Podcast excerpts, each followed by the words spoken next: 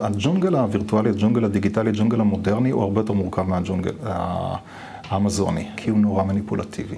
השאמן יודע מה קורה בג'ונגל, הוא לא צריך לחשוב על זה. אני מאמין שאת אותה חשיבה אנחנו יכולים להתחיל להביא למרחבים מודרניים, מרחבים טכנולוגיים, מרחבים דיגיטליים, מרחבים וירטואליים. עכשיו, למה זה חשוב? כי ברגע שיש בי ידיעה של המרחב, שלא עוברת דרך חשיבה, אני לא נתון למניפולציות.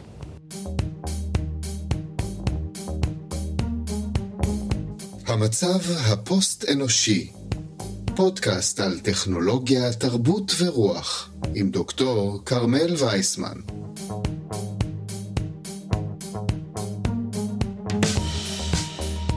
שלום, אני כרמל וייסמן, ובשנה שעברה בזמן הזה, היה לנו פרק עם דוקטור עידו הרטוגזון על פסיכדליה וטכנולוגיה, שבו נגענו קצת גם בתפיסות של תרבויות ילידיות. היום אנחנו מתעמקים בגישה שמאנית לטכנולוגיה ובחשיבות שלה לסביבה המורכבת שאנחנו חיים בה כיום. נדבר על סביבות דיגיטליות כג'ונגל אמזוני, על עצים חכמים ולא פחות מניפולטיביים מאלגוריתמים, ועל עיצוב ממכר כקסם שחור. הגישה שניחשף אליה היא תוצר של הקווסט שעבר פרופסור עמית צורן מהאוניברסיטה העברית. יש לי מעבדה להיברידים. אמ, עסקתי בעיקר בהיברידים עיצוביים, היברידים יצירתיים, שילוב בין מלאכות מסורתיות וטכנולוגיה דיגיטלית, חוקר אה, אה, תודעה, אינטראקציה. עמית הוא פרופסור למדעי המחשב, אבל הוא הבין בדרך שהוא בעצם חוקר אינטראקציה ותודעה במובן רחב יותר, ופיתח גישה ייחודית לטכנולוגיה, שאותה הוא יציע לנו היום. בואו נתחיל. Computers now have primary control of critical vehicle functions. הספר זן ואומנות החזקת האופנוע של רוברט פירסינג יצא ב-1974 והפך מיד לספר פולחן. יש בו סיפור מסע אנושי ופילוסופי וחיפוש רוחני שהשפיעו עמוקות על הרבה אנשים. אבל אפשר לקרוא אותו גם מהזווית של יחסי אדם-טכנולוגיה, כשהאופנוע מייצג את הטכנולוגיה. דוקטור עמיחי זילברמן מהמכללה למינהל הציע קריאה כזו לפני 20 שנה, וטען שיש בספר של פירסינג גישה חדשה לגמרי לטכנולוגיה. במקום הניכור מהטכנולוגיה, במקום להיות מאוימים ממנה, במקום להשאיר את ההתעמקות בה למומחים, גיבור הספר מציע יחסים אישיים עם המכונה, מתוך אמפתיה, יוזמה ותושייה. הוא מדגים עיסוק בטכנולוגיה מתוך שלוות נפש, שיוצר גם בנו שלוות נפש. הבודהה, האלוהות, שוכן בנוחות לא פחותה במעגליו של מחשב ספרתי, או בגלגלי השיניים של ממסרת האופנוע, מפסגת הר או בעלי כותרתו של פרח, כותב פירסינג. בנוסף, הספר מציע ששורש הרע של החברה המערבית נעוץ בניתוק בין הרומנטי לקלאסי, בין האובייקטיבי לסובייקטיבי, ושהטכנולוגיה העצימה את הדואליזם הזה. אבל איכות החיים שגיבור הספר מחפש נמצאת במיזוג בין השניים. היא מציעה להתייחס לזולת וגם למכונה הדוממת בצורה דומה. לא להפריד בין הדברים, לא להפריד בין אדם לסביבתו. שבירת המחיצה הזאת תאפשר לדעת גיבור הספר להבין את טיבה האמיתי של הטכנולוגיה. לא כאמצעי לניצול הטבע, אלא מיזוג של הטבע עם הרוח האנושית למשהו חדש, שגדול משניהם. אפשר לראות בדרך המקצועית של עמית צורן גישה דומה. נקרא לזה אולי גישה הוליסטית או היברידית לטכנולוגיה. גם אני הפכתי את השאלות האלה של ההתלבטות והמיזוג בין העולמות, אה, בין הישן החדש, בין הרומנטי והטכנולוגי, בין ימין ושמאל, אה, למהות המחקרית שלי. אה, הגעתי ל-MIT אחרי שעבדתי בחברת סטארט-אפ שפיתחה גיטרה דיגיטלית, סינתסייזר בצורת גיטרה, ותמיד זזתי שם בחוסר נוחות כגיטריסט חובב. לעובדה שהחברה הזניחה לחלוטין כל מיני אלמנטים של קשר בין אדם וכלי, שהם לא רק איכות הצליל. לדוגמה, הריח, המגע, איכות העץ, האסתטיקה, ואיך כל הדברים האלה בסופו של דבר גם תורמים לאיכות הצליל, כי הם משנים את כל ההוויה והאינטראקציה שלי עם הכלי. ואז כשעשיתי את התואר השני שלי, החלטתי שאני רוצה לעשות מיזוג בין גיטרה אקוסטית, שיש בה חתיכת עץ, והצליל נובע מהעץ, והייחודיות של העץ, תחליפי את העץ אחד באחר, יש לך צליל אחר לחלוטין, אי אפשר לזייף את זה, כי אנחנו שומעים חיישנים על העץ, ובזמן אמת מקשיבים לאיך הוא רוטט. ומשם לוקחים את הצליל האקוסטי. העניין הוא שחתיכת העץ הזאת, אפשר לדמות אותה ל-CD, שאפשר להכניס לגיטרה ולהוציא, היא קטנה מדי בשביל לייצר צליל אקוסטי מלא. ואז איך? אנחנו לוקחים את המידע מחתיכת העץ, אבל אז מחשב מסמלץ תיבת תהודה. חלוקה מטאפיזית של הגיטרה בין חומר וצורה. החומר זה דגימה של חומר אמיתי. הצורה, סימולציית מחשב. ואז אפשר לסמלץ כל דבר. אתה רוצה לסמלץ גיטרה בצורה של בית, בצורה של כדור פורח, אתה יכול לשחק עם הגודל ולאפשר את היכולות של המחשב, של החופש האינסופי. אבל בשביל לפצות על חוסר האותנטיות ובעובדה שכל סינתסייזר יישמע אותו דבר תחת אותם setting, במקרה הזה הצליל מתחיל בחתיכת חומר אורגני, ייחודי, שאין שני לו. הוא מתפקד גם כישן וגם כחדש באובייקט אחד. אה, בדוקטורט שלי התעסקתי בפיתוח כלי לגילוף, כלי לגילוף אה, ממונע. אבל הכלי הזה, להבדיל מכלים מסורתיים, יודע מה אני הולך לעשות. בדיוק כמו במכונת הדפסה תלת-ממדית או מכונת כרסום דיגיטלית, אני מתכנת אותו מראש על הצורה של הפסל שאני מנסה לחלץ מהעץ. כמו שמיכאל אנג'לו אמר, שהצורה מוסתרת בתוך החומר, אז במקרה הזה היא באמת כבר הייתה מוסתרת. ואני עובד חופשי, הכלי לא אומר לי מה לעשות. אבל אם הכלי מזהה שאני הולך לעשות שגיאה, מה זה אומר שגיאה? לפגום במודל שמסתתר בתוך החומר, להיכנס לתוכו, להוריד לו את היד בטעות, הוא יסגור את המנוע.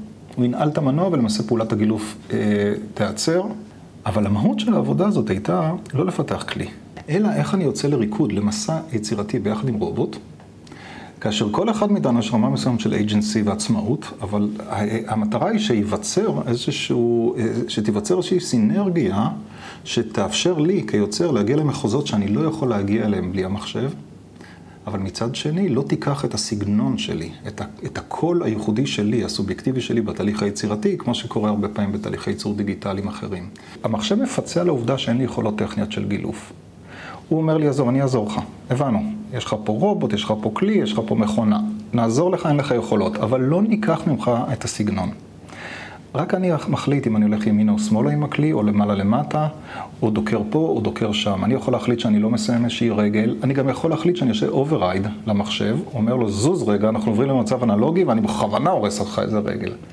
אז יש פה משא ומתן, והמחקר הזה עסק בדיוק בזה, איך אני יכול לאפשר חוויה אותנטית בחומר, לאדם שנולד במאה ה-21 לצורך העניין, הוא לא הולך להשקיע עשר שעות ביום במשך עשר שנים ללמוד מלאכה מסורתית כמו שהיו לפני 300, 400, 500, 600 אלף שנה, אבל אנחנו עדיין רוצים שהאותנטיות שלו אה, תבוא לידי ביטוי ולא תהפוך להיות סימולציה. ובאוניברסיטה העברית עיקר העיסוק שלי היה דווקא בבישול, איך אפשר לבשל ביחד עם מחשבים, כאשר הדגש הוא לא להחליף שף ברובוט. אנחנו מוסיפים להם יכולות בעזרת מחשב, לא מחליפים ולא מסמלצים ולא עושים אוטומציה ולא עושים סינתזה לתהליכים מסורתיים. פותחים דלת חדשה, עוד כלי יושב במטבח, קוראים לו רובוט, קוראים לו מחשב, אפשר להשתמש בו. ומה מחשב יכול לתת בתהליך בישול ששום דבר מהתהליך, מהדברים הקודמים לא יכולים לתת מלבד אוטומציה, אנחנו לא רוצים לעשות אוטומציה, אז התשובה היא חשיבה דיסקרטית, ביטים, פיקסלים. נניח באמנת אורץ יש אלף גרגירים, אולי יותר, אני, אין לי מושג האמת היא. כרגע זה שליכטה, אף אחד לא יכול להתחיל להתעסק בלמיין, לסדר, לבנות לך מבנים וטעמים שונים לגרגר גרגר. אבל תאורטית, אם מתייחסים אליהם כפיקסלים, ומייצרים טיבולים שונים, או 20 סוגי אורז שונים, מחשב יכול במהירות מאוד מאוד גבוהה, תוך דקה להרכיב לך מנה, שפתאום לשף יש שליטה על המבנה של הפיזור של האורז, על איך טעמים משתנים בתוך המבנה הזה, זה פיקסלים של טעם. אין סוף מבנים. את תקבלי מבנה שיש לו טעם והתנהגות שונה לחלוטין בצלחת ממה שאני מקבל. מהביס הראשון לשני לשלישי לאחרון יש ציר של התפתחות. אני יכול לעבור ממר למתוק לחריף, את יכולה לעבור תהליך אחר לחלוטין. זה דיגיטליזציה של מידיום מכיל. זה הרעיון של להשתמש בחשיבה מתמטית, דיסקרטית, דיגיטלית, מבוססת ביטים, מבוססת פיקסלים. אה, במרחב של אוכל, ולכן זה משהו שאנחנו נותנים לתוך המטבח שהוא חדש והוא לא מתבסס על להעתיק את הישן או לסמלץ אותו. קיבלתי הרבה מאוד קרדיט על הכלי מההיבט הטכני, אבל למעשה השאלות העיקריות שהתעסקתי בהן אז והיום הן שאלות של מטאפיזיקה ולא של טכנולוגיה. היום יש לי יותר ביטחון פשוט להגיד את זה, בזה אני עוסק, אני עוסק בשאלות מהותיות של מטאפיזיקה ואינטראקציה אה, בינינו ובין העולם. ועדיין כל ההיברידים המגניבים האלו הם טכנולוגיה, הם בעולם העשייה. אני שואלת תמיד איך כל הדבר הזה מתקשר להוויה, לתודעה.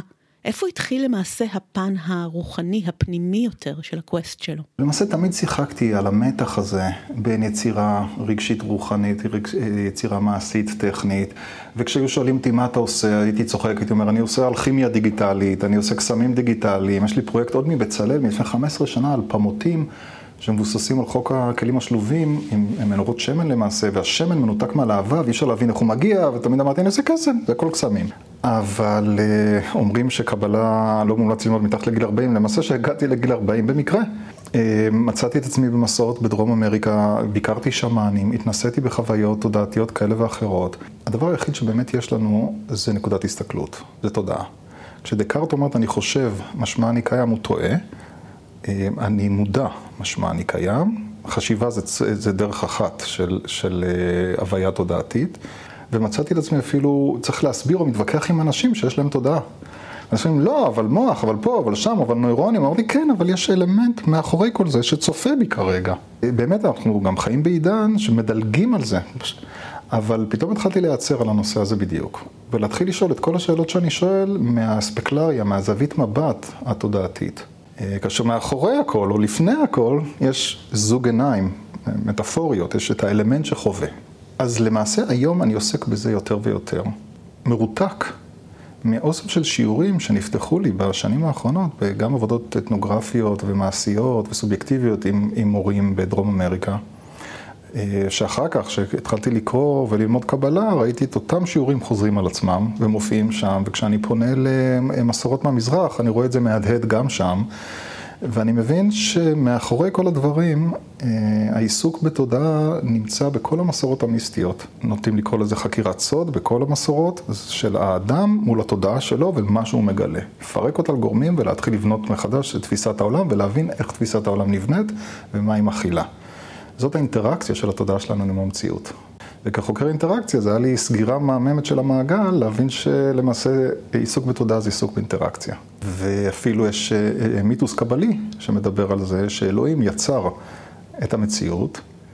דרכה הוא יצר את הנבדלות.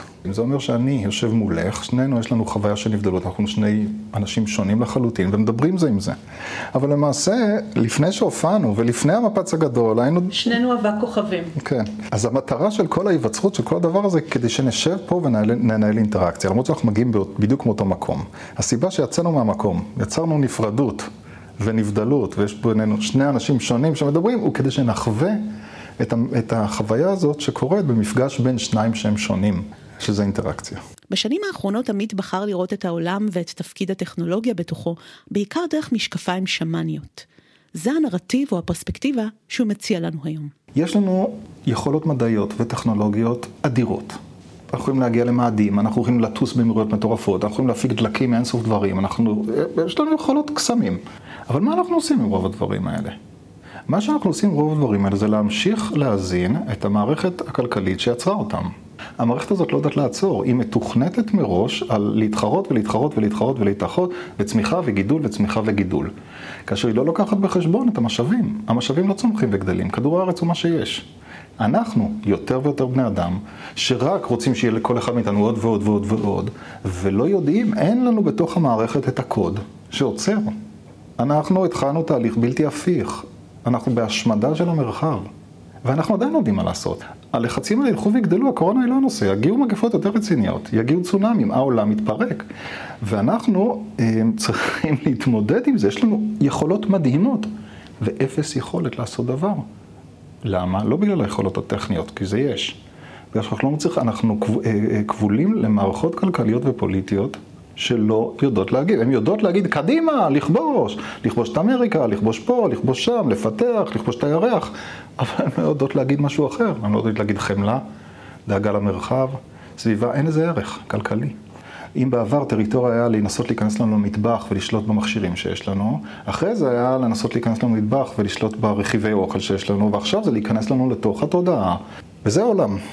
וכשאת מסתכלת עליו, אה, לא כל כך ברור איך אפשר לשנות את הכיוון הזה. אבל אה, יש לנו יופי של שיעורים ממרחבים מיסטיים, ויש לנו יופי של שיעורים מכל מיני תרבויות. ואחד הדברים המעניינים לראות זה במקום להיתפס, עוד פעם, איך המים נתפס על תמונת מציאות מאוד מאוד מסוימת, מאוד פסימית, שתיארתי כרגע על העולם, אפשר לראות שיש פה עוד דברים מעניינים. אחד, כשאנחנו מסתכלים על החשיבה הרציונלית, שהסבירה לנו את כל מה שהסברתי בעשר דקות האחרונות, הם מבקשים מהחשיבה הרציונלית להסביר לנו את ההתפתחות ההיסטורית, היא תגיד שהמערב כבש פה, כבש שם, השמיד פה, השמיד שם, אבל כשאנחנו מסתכלים על תופעה אחרת שקורית במערב, זה על עלייה של תנועות רוחניות. כשאת מנסה לבדוק מה זה התנועות האלה, את מגלה תרבות טיבטית, שהוכחדה, או בהכחדה, ואת מגלה תרבויות אינדיאניות שהן בהכחדה. ופתאום את מתחילה לראות משפט שאמר מאו לפני הרבה זמן ששאלו אותו על המהפכה הצרפתית, 120 שנה אחרי הוא אמר מוקדם לקבוע. וזה בדיוק הסיפור שהרבה שמאנים באמזונס אומרים. הם אומרים שאחת מהתופעות שרואים, לדוגמה, אה, יש באירופה ובארצות הברית עלייה מאוד מאוד גדולה של תרבויות אה, של טקסיות אינדיאנית, מבוססת אה, איוואסקה, חומר פסיכדלי. ומה הם אומרים? הם אומרים, האמזונס מרגיש את הסטרס על כדור הארץ והוא מתחיל לשחרר את התרופות החזקות שלו. עכשיו, זאת הסתכלות אינדיאנית. והתרבות שכביכול הוכחדה או תחת הכחדה, כל התרבויות האלה כביכול לא מובילות, והן כן מובילות, הן מובילות מאוד. ואותו דבר לגבי תרבויות של בודהיזם טנטרית, בודהיזם טיבטי, שמאוד פופולרית במרחב, כאשר את מסתכלת על, ה, על המקום ממנו הם יצאו, והוא חווה סוג של שואה ב-80 שנה האחרונות. מה שאני אומר שהסתכלות לוגית על המרחב היא הסתכלות מאוד אה, מדכדכת. אבל יש דרכים אחרות לקרוא את אותו סיפור. אה, זה ציר התפתחות שמתחיל מהמהפכה החקלאית, של שינוי, שינוי, שינוי, שינוי של הסביבה, שינוי של הסביבה, בשביל לפתח המון המון יכולות. והגענו לנקודה שעכשיו הגיע הזמן להתחיל לאזן. לאזן עם חמלה ועם אהבה למרחב, עם רגישות למרחב, ועם יצירתיות, ועם אה, אלמנטים יותר נקביים באינטראקציה שלנו עם העולם. אבל אמרת שאין לנו את הקוד. אז אין לנו את הקוד מתוך טכנולוגיה לשנות טכנולוגיה. אין לנו את הקוד מתוך חשיבה מודרנית לפתור את הבעיה שהחשיבה המודרנית הביאה אותנו אליה. אבל חשיבה מודרנית היא לא המציאות, היא, הד... היא המשקפיים בהם אנחנו כמערבים מסתכלים על המרחב. כששמן יוצא לג'ונגל, הוא רואה את הג'ונגל בצורה אחרת. הוא מאוד מאוד מחובר למרחב ברגישות מאוד מאוד מאוד גדולה. הוא יכול לקרוא סימנים ורמזים וצפצופים ושריקות של ציפורים ברמה כזאת שהוא לא, לא צריך לעבור את החשיבה המודעת, זה פשוט מייצר אצלנו אינטואיציה גופנית של מה קורה ביער. היער, בדיוק כמו שאנחנו, יש לנו אינטואיציה כזאת לגבי גופנו, אבל לרוב זה נעצר בגבול הגוף. אנחנו יודעים, נוח לנו, לא נוח לנו, אני לא צריך לחשוב אם נוח לי על הכיסא, אני יודע את זה. אותו דבר, השמן יודע מה קורה בג'ונגל, הוא לא צריך לחשוב על זה. אני מאמין שאת אותה חשיבה אנחנו יכולים להתחיל להביא למרחבים מודרניים, מרחבים טכנולוגיים, מרחבים דיגיטליים, מרחבים וירטואליים. עכשיו, למה זה חשוב? כי ברגע שיש בי ידיעה של המרחב, שלא עוברת דרך חשיבה, אני לא נתון למניפולציות. ברגע שאני רואה פרסומת, נניח פרובוקטיבית, אה, על המחשב, העיניים שלי נתפסות, התודעה שלי נתפסת, ולמעשה המפרסם מזין אותי בדברים שהוא רוצה להזין אותי. אז למה זה? זה בגלל שהחשיבה המודעת שלי נתפסת על הדברים. על הדפוסים שלי נתפסים על מה שאני רואה. אבל אם אני מסוגל לא להיתפס, פשוט לראות את הדברים ככתמים של אור, שעוברים מהר מול עיניי, העסק, הפרסומת יכולה להפוך להיות שקופה. מה שאני אראה זה כוחות. אני אראה לדוגמה חברה שהיא במשבר כלכלי ומתחילה עכשיו ללחוץ על פרסומות בצורה אגרסיבית, או שהיא צריכה לגדול, או שהיא רוצה לעשות אקזיט, או שאני לא יודע מה, ואני אראה אותם. לא אמרתי אפילו שיפוטיות, אני לא צריך להגיב בשלילה, לא צריך להגיב בחיוב, אני פשוט רואה את התופעה כמו שהיא. במקום ליפול למלכודת התודעתית. אני, מספיק שאני מרגיש תנודות בהתנהגות שלי עם הרשת הדיגיטלית, אני יכול לקרוא את העולם.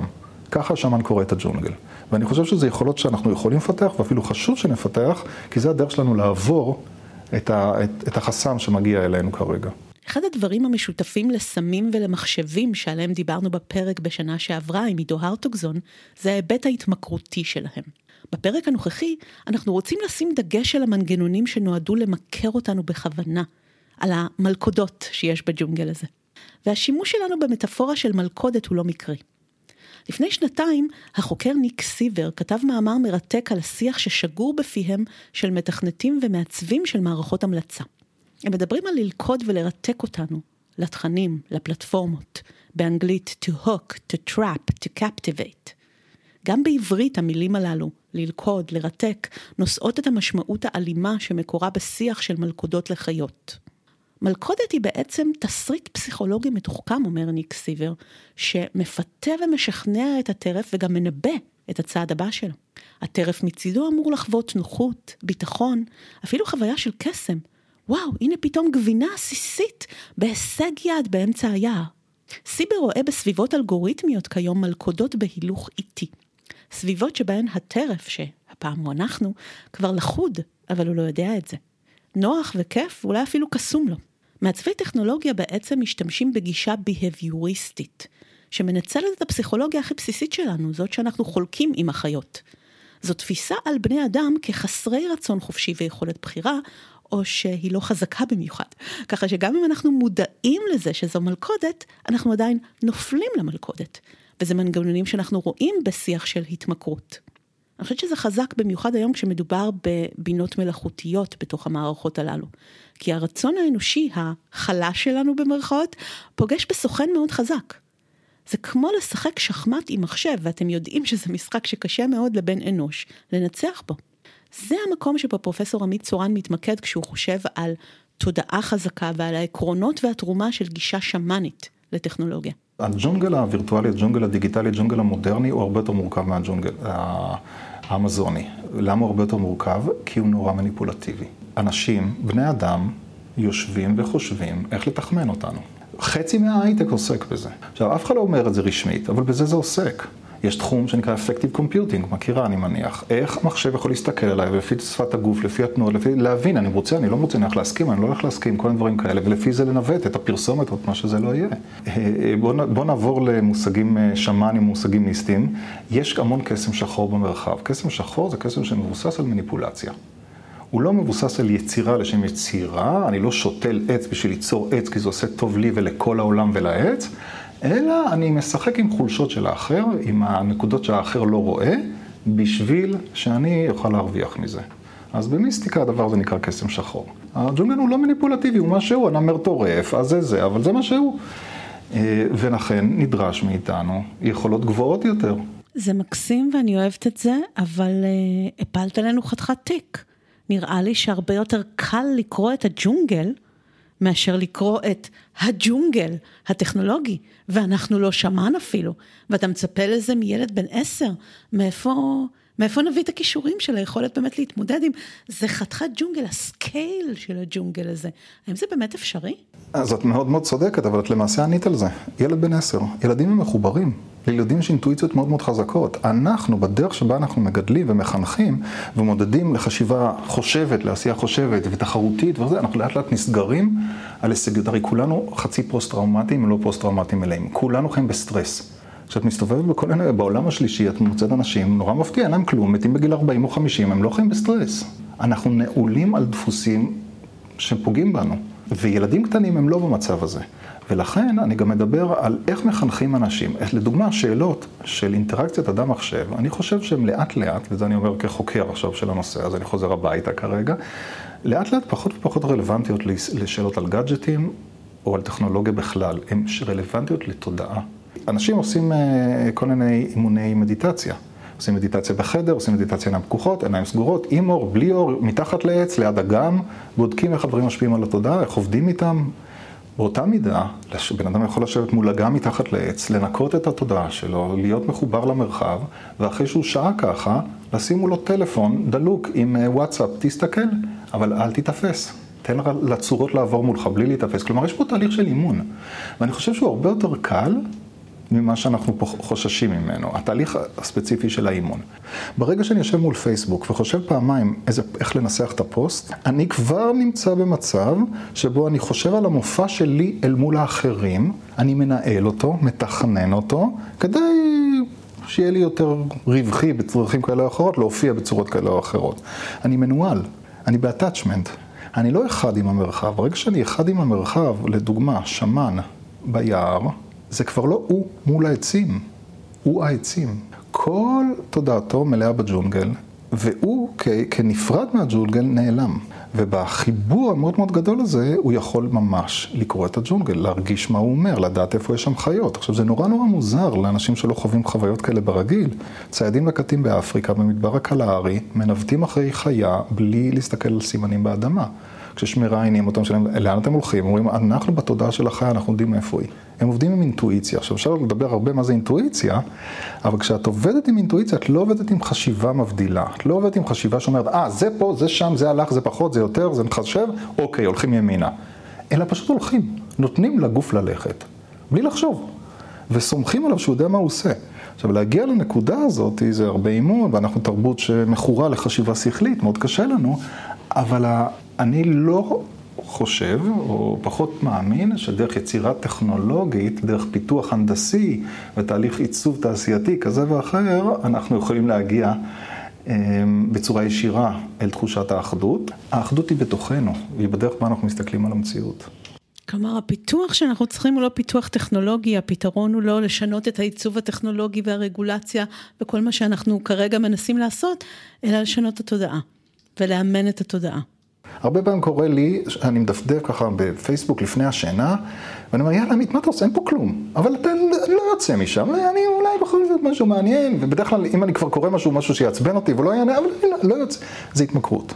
אבל אנחנו לא מלמדים לא בלימודי עיצוב, לא בלימודי טכנולוגיה ולא בלימודי Humanity על סוגיה, את האדם להרגיש רגע מה קורה עכשיו ומה קורה עכשיו. לי, מה קורה לדופק שלי?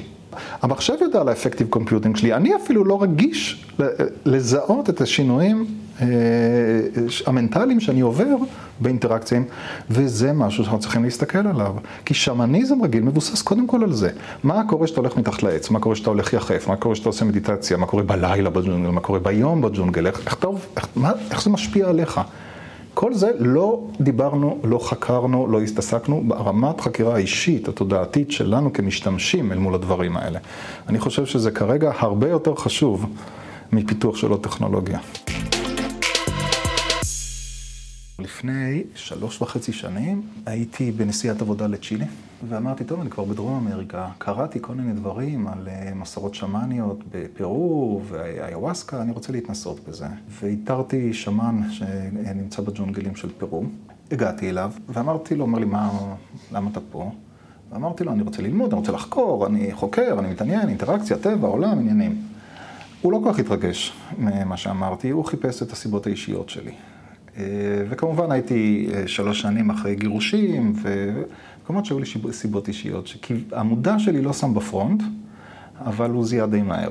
והוא אמר, טוב, אני רוצה לחזק לך את הבסיס. אני רוצה לחזק לך את השורשים. אני הולך לטעון אותך בספיריט של העץ עם השורשים והגזע הכי חזק אה, פה במרחב, ואתה לא תתנגד, והעץ הזה ייכנס אליך, וכשאתה תצטרך אתה גם תראה אותו. למעשה הכניסתי למה שנקרא דיאטה שמאנית, שזה דיאטה שבה אתה אוכל אוכל טפל במיוחד, בלי תבלינים, בלי סוכר, בלי מלח, בלי אלכוהול, בלי קפה, בלי בשר, בלי שמן, ועוד הרבה בלי, בלי גישה לטכנולוגיה דיגיטלית או טכנולוגיה בכלל, בלי סקס, בלי, אתה פשוט במין מיינדפולנס כפוי בתוך הג'ונגל. אתה בהתחלה בהתנגדות, זה משעמם נורא, אתה, אבל לאט לאט ימים עוברים ואתה שוקע בשלווה מאוד מאוד מאוד עמוקה. על זה אתה מתחיל לשתות אה, חליטות מהג'ונגל. נתן לי לשתות תה של כל מיני צמחים, הראשי בהם זה עץ שנקרא צ'יצ'יוואצ'י, זה הקליפה שלו, מבושל, זה באמת עץ מאוד חזק, והוא אמר, אתה רואה, אני, אני מחזק לך את הצ'קרות הנמוכות, אני מחזק לך את השורשים בבסיס. זרמתי איתו, אבל ראיתי את זה מאוד מיסטית, מאוד גבוה, מאוד מטאפורית. לא לקחתי את זה literally, שהוא באמת מחזק לי את השורשים. ופעם בכמה ימים עשינו טקס איוואסקה. וככל שהזמן חלף, אה, לאט לאט התחלתי להעמיק את החיבור שלי עם הג'ונגל. יום לפני היום האחרון הוא אמר לי, את הלילה הזה אני רוצה שאתה תעשה לבד בג'ונגל. תעשה איוואסקה ותראה מה קורה. והשאיר אותי באיזה בקתה עם קהילה, בא, נתן לי את האיוואסקה והלך. אה, והייתי שם לבד, אז החשיכה השתלטה. אה, החומר הפסיכדלי נפתח, ומה שקרה זה שהתחילו לצאת ישויות אפלות מכל המרחב. יצורי שאול. התודעה שלי אה, למעשה לקחה את כל התחושות הלא נוחות של אני נמצא אה, במצב אה, תודעתי שכזה בג'ונגל זר ותמללה במרכאות, יצרה visuals לפחדים שלי, כמו שאנחנו עושים בחלומות הרבה פעמים, וה visuals האלה היו מאוד מאוד מפחידים. אבל אז מה שקרה הוא, משהו שאני לא אשכח. קול פנימי מאוד מאוד עמוק אמר משהו כמו, טוב, לא נרשמתי לסיפור הזה, אני משנה תסריט. ופתאום המרחב הוצף באור ובטוב, ופתאום ראיתי שאני עץ, ושאני עץ ענק שצומח, ופשוט כל הלילה ביליתי כעץ בג'ונגל. וידעתי שזה הצ'יצ'יוואטי הזה שהוא נתן לי לשתות. שמה שהוא למעשה עשה, הוא עשה מניפולציה שנקראת אה, קעקוע באור, אור באלף. לייצר לבן אדם חוויה סינגולרית כל כך עוצמתית, שבה הוא נעמד מול ריק ומוצא בתוך עצמו כוחות להתגבר עליו, החוויה היא כל כך ייחודית ויוצאת דופן, שהיא נצרבת בתודעה, כמו שטראומה נצרבת ומייצרת פוסט-טראומה אחר כך, רק שבמקרה הזה זו חוויה חיובית. מה שקורה במקרה הזה, שמתקרבים לאזור הטראומטי או המפחיד, עולה האור ועולה היכולת להפוך שחור ללבן, והוא מוטמן בתודעה כל כך כל כך עמוק. סליחה על ההארי פוטריות, אבל זה פטרונוס. נכון, זה בדיוק זה. עכשיו, הסיפור הזה סיפור נהדר, והוא סיפור מעצב, והוא סיפור שנמצא איתי מאז. אבל מה שקרה בשנה וחצי האחרונות, זה שהתחלתי להיחשף למידע אה, ביולוגי ואקולוגי על תקשורות ביערות. אה, מידע שמגיע ממחקרים מהשנים האחרונות, שבהם אנחנו מגלים שיער הוא לא אוסף של עצים ובדידים, אלא למעשה מחובר דרך מערכת שורשים ומייסיליום, מערכות תפטיר של פטריות, שיש רשת תת-קרקעית מטורפת מתחת ליער. זה הסיפור של אבטאר. נכון. אני היום באזכורי... זה בדיוק, אני, זה בדיוק הסיפור של האבטאר. כל, אבל הוא לא סתם מגיע הסיפור הזה, זה ארכיטיפ שלא מגיע מריק, הוא מגיע מה, מידע עמוק שלנו על איך עובד הטבע. שאומר הצייד, אני הולך, אני בתודעה של החיה, עכשיו זה יהיה לאט יותר ברור לאן זה מוביל. למה? כי רואים, לדוגמה, שאם איזשהו טפיל תוקף עץ ביערות מחוברים, מה שקורה זה שהעץ יכול לזהות לפי הרוק של הטפיל את סוג הטפיל, לשדר את זה דרך השורשים לעצים ליד, וכל העצים דרך העלים יתחילו להפיץ איזשהו ריח, איזשהו כימיקל שמפיץ ריח, שמן אתרי כלשהו, שמזמן איזושהי ציפור שהיא טורפת את הטפיל. עכשיו, מה למעשה קורה? הציפור חושבת שיש לה בחירה חופשית, היא יושבת באיזשהו, איזה צוק, לא רחוק, עושה לה ציפציף, פתאום אומרת, וואלה, בא לי לנשנש איזה משהו, יש לי הרגשה יש שם ביער, יאללה, אני קופצת רגע ליער. היא חושבת שהיא בחרה את כל הדבר הזה, אבל למעשה זה כימיקל שהיא הריחה, ויצר אצלה איזושהי תגובה ומשיכה. העץ משחק בתודעה של הציפור. יש המון המון דוגמאות איך העצים הללו משנים הכל, הם יכולים לרפות אחד את השני על ידי הזרמה של מינרלים וחומרים. הם יכולים להחליט להרוג עץ מסוים שהוא כבר אה, פג תוקפו. עכשיו, הידע על הדברים האלה, הוא לא נמצא בתוך ה-DNA שלהם. הוא למעשה צרוב ברשת החיבוריות הזאת שנמצאת בקרקע של היער. זה זיכרון של היער. ולכן העצים הכי זקנים הם לרוב המרכזיות הכי חשובות ביער, אפרופו שר הטבעות עם האנטים שמדברים. זה זה. העצים הזקנים הם מרכזיות של ידע אדיר איך לשחק עם האקלים, איך לשחק עם הטמפרטורים, אחוזי הלחות, עם הכימיקלים באוויר. רואים שעצי שיטה באפריקה, שג'ירפה מנשנשת אותם, הם נותנים לג'ירפה כמה דקות, ואחרי כמה דקות מתחילים להכניס רעלן לעלים. זה ניחא. מה שמעניין שכל העצים במרחב מריחים את השינוי וגם הם משתנים. כלומר, הם עובדים ביחד. יערות אלונים באירופה יכולים לשחק עם עיתוי אה, אה, בלוטים ולדלג על שנים בשביל לשחק עם קהילות החזירים והאיילים, כדי שלא יאכלו להם הכל, ולמעשה הם שולטים בחיות במרחב. העצים הם האלגוריתמים. בדיוק. העצים הם יותר מאלגוריתמים, הם המרחב, והעצים הזקנים הם מרכז של, של הרשת החיבור. ולכן כששמן אומר לי, אני נותן לך לשתות משהו מהעץ, היער יזהה שהחומר בתוכך ויתחיל לשלוח לך ריפוי, ואני מסתכל על זה בחיוך לפני כמה שנים, היום אני כבר מבין שזה הרבה מעבר לחוויה המיסטית בלבד, יש פה חוויה כוללת, שהיא גם ביולוגית, היא גם כימית, שאנחנו אפילו לא קרובים להבין אותה. ביפן, היום רופא יכול לתת לך מרשם, אם את לא מרגישה טוב, לבלות ביער, כי האפקט של התופעות האלה הוא ברור מאוד מאוד מאוד. התחלתי לטייל המון, תמיד אהבתי לטייל, התחלתי לטייל המון, והתחלתי לרדת משבילים, ובכוונה ללכת לאיבוד. אני הולך, בכל, אני מעדיף לעשות את זה באזורים של חורש אה, ים תיכוני ולא יערות נטועים, יש לזה סיבה. בחורש שהוא לא נטוע, הטבע מתפתח כמו שהוא רצה להתפתח. זה לא גינה ש, שגיננו. אה, העצים צמחו איפה שהם בחרו לצמוח, איפה שהחיות, איפה שהמרחב, ולמעשה יש מקומות של חורש ים תיכוני, שבו יש לנו מיליוני שנה של מסורת של צמחים מסוימים, שמנהלים אינטראקציה עם המרחב. לדוגמה, עצי אלון. מנהלים מערכת יחסים מאוד מורכבת, תלוי איזה סוג של עץ. לדוגמה, אלון מצוי יודע לפצח סלעים, להיכנס לתוך אה, סילי קרטון. אה, אלון תבור יודע לעקוף אותם ולחבק אותם מלמטה ולהפעיל לחץ כזה שהוא יכול להיות משאבה של מי תהום. אז כשאת מטיילת באזור של חורש ים תיכוני, מה שאת רואה זה עצים מסוימים. וביניהם סלעים, או עליהם סלעים, או מתחתיהם סלעים, ואז שיחים שצומחים באדמה שהיא לא סילית, ואז שבילים, שהרבה פעמים זה שבילי חזירים או חיות אחרות, שזה מה שנשאר, והחזירים האלה הולכים בין עצי אלון בתקופה שיש בהם בלוטין. למה אני מספר לך את כל זה? אם את הולכת לאיבוד בשטח כזה, עם הזמן את מתחילה להרגיש, או לפתח אינטואיציה, שיש איזושהי מפה שהטבע מכיר. ואם את תלכי עם אינטואיציה מאוד מאוד מסוימת, אני תכף אסביר, את תגיעי למקומות רלוונטיים, כאשר אם לא תקשיבי לאינטואיציה הזאת, את יכולה לטעות. לדוגמה, אני ראיתי שאני הולך לאיבוד, והרבה פעמים מגיע לסבך ואני לא יכול לצאת. קוצים מכל הכיוונים, אני אין לה... אז אני רואה עץ מרחוק, אני יאללה, ננסה ללכת אליו, נזחול, נעקוף, נקפוץ על משהו. אני מתקרב, אני מגלה זה היה עץ זית, או שזה היה עץ חרוב. הגעתי לדד אנד, אין לאן לצאת. אם הגעתי לאלון, אני יכול להמשיך משם הלאה. עכשיו אמרתי, מה קורה פה? איך יכול להיות שהעלונים מראים לי את הדרך והחרובים מתעתעים בי? למה גם המיסטיקה אומרת את זה? אבל המילה חרוב מלכתחילה טעונה. ביהדות אנחנו מייחסים לו אה, הרבה דברים טובים, אבל הערבי, המוסלמים לדוגמה, אסור לישון מתחת לחרוב, כי הוא מביא מזל רע ויש בו שדים. מה, מה הסיפור הזה? ולמה הוא נקרא חרוב? ומצד שני, העלון, למה זה לא אותו סיפור? למה הוא, הוא בסיס של כל המיסטיקה האירופאית והוא כל כך אה, נוכח?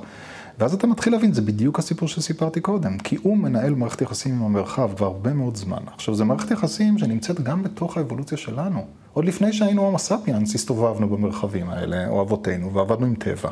והעצים האלה משפיעים על המון המון שדות, לא רק על ריח, על כימיקלים, על אסתטיקה, הם גם מייצרים, לדוגמה, אנחנו יודעים ששורשים מייצרים אה, קולות אקוסטיים בתדרים שאנחנו לא שומעים, מתחת ל-20 הרץ, אבל יש. הם, אה, הם משפיעים מאוד על השדות החשמליים במרחב, יש מפל של אלפי ווט על, אה, על עצים גדולים, על מתחים. עץ כזה מתערב במרחב בצורה מאוד מאוד גדולה, הרבה מעבר למה שה...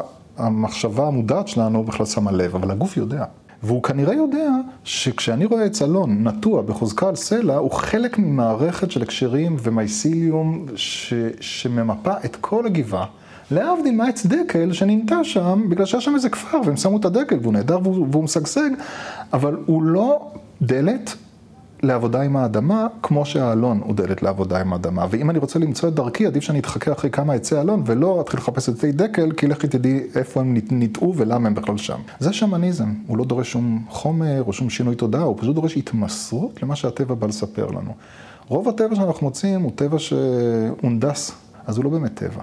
אבל זה דברים שהתחלתי לגלות גם בדרום אמריקה, באמזונס, והתחלתי אחר כך למצוא אותם פה. כשאת זורקת עצמך לרשת של הטבע, בהיותך חיה, בהיותך יצור חי, באה מהטבע, ואנחנו יודעים לעבוד עם הדברים האלה, גם אנחנו לא יודעים להבין אותם. אחרי כמה ימים במרחב טבעי, אנחנו מתחילים לראות שהמרחב הזה הוא אנחנו, הוא העולם, אנחנו יודעים לעבוד איתו. את אותה אינטואיציה מעניין לראות איך מביאים לתוך אה, העולם המלאכותי, אותן רמות של חיבור. אני לא בטוחה שזה אותו דבר, כי גם אתה אמרת שזה ג'ונגל אחר, שהוא הרבה יותר מניפולטיבי, והדבר הזה מבוסס על חיבור, ובחיבור חייב להיות אמון. ואני לא רוצה להרשות לעצמי להתמוסס לתוך מרחב שבו אין לי אמון וינצלו את האמון שלי. את, את מאוד צודקת, זה באמת אה, תלוי בכמה כמה הכלים שלנו רחבים.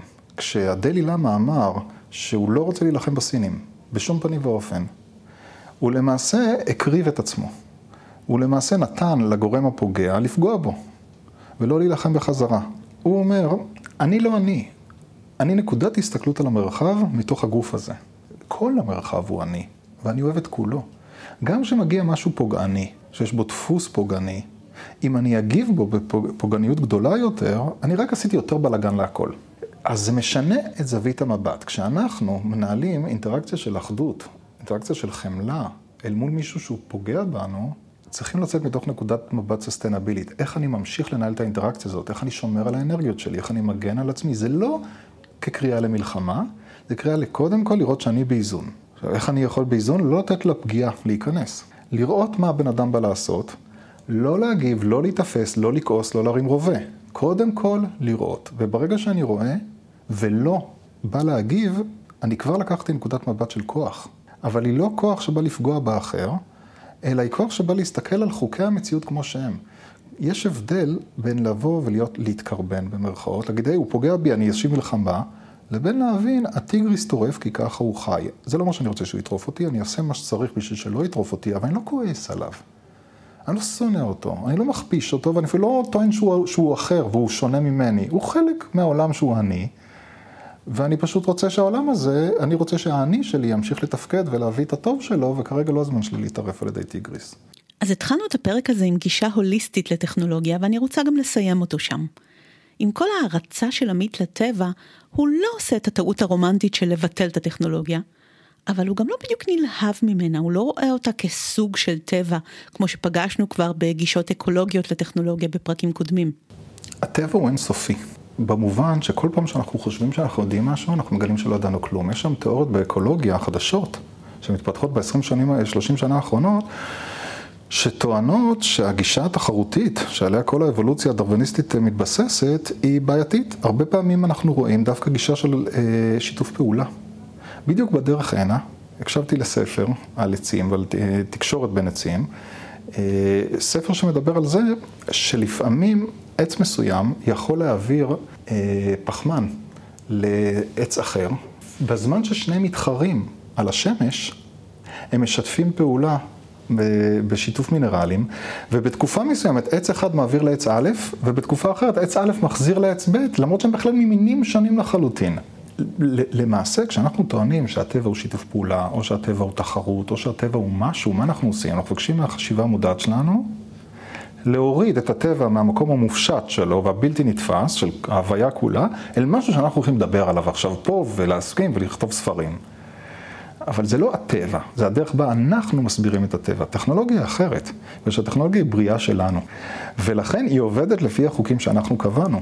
אה, למי שמסתובב במרחבים רוחניים כאלה או אחרים, אה, ויפאסנה, יש אה, ממש במרכאות גזענות אל מול טכנולוגיה. קודם כל טלפונים בחוץ, מחובים, אסור, טה-טה-טה, טה-טה-טה, זה ה-evil. אבל אם אנחנו מדברים על אחדות, זה לא יכול להיות ה-evil, זה חלק מאיתנו, הגיע הזמן לעשות איתו שלום. רק כאשר נעשה איתו שלום, נתחיל להשתמש בו בצורה בונה. כי כל אנחנו לא עושים איתו שלום, הוא יכול לפגוע בנו. אז לעשות איתו שלום זה להתחיל לחקור אותו, בלי פחד. מה הוא עושה לי? אפליקציה, אני מכניס אפליקציה חדשה, רגע, אני קודם מתבונן. אני עושה עליה פיילוט, אני מתבונן על מה היא עושה לי, לא פונקציות ומספרים וכסף. מה היא עושה לי תודעתית, איך משנה לי את המצב רוח, חוקר אותה. ו- וזה משהו שאנחנו צריכים לפתח. אני לא מכיר שום עשייה עמוקה שכזאת עד היום, זה קריאה לעשייה, אני רק מתחיל אותה. אבל אני חושב שזה מאוד חשוב.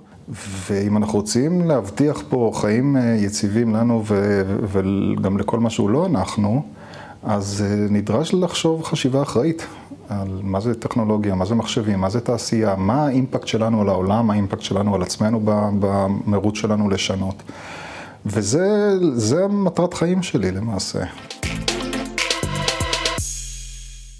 כתב מאמר מעניין על הגישה שלו שנמצא במקורות של הפרק בתחתית התמלול, והוא שוקל להרחיב אותו לספר מבוא לשמניזם מודרני בעידן הדיגיטלי.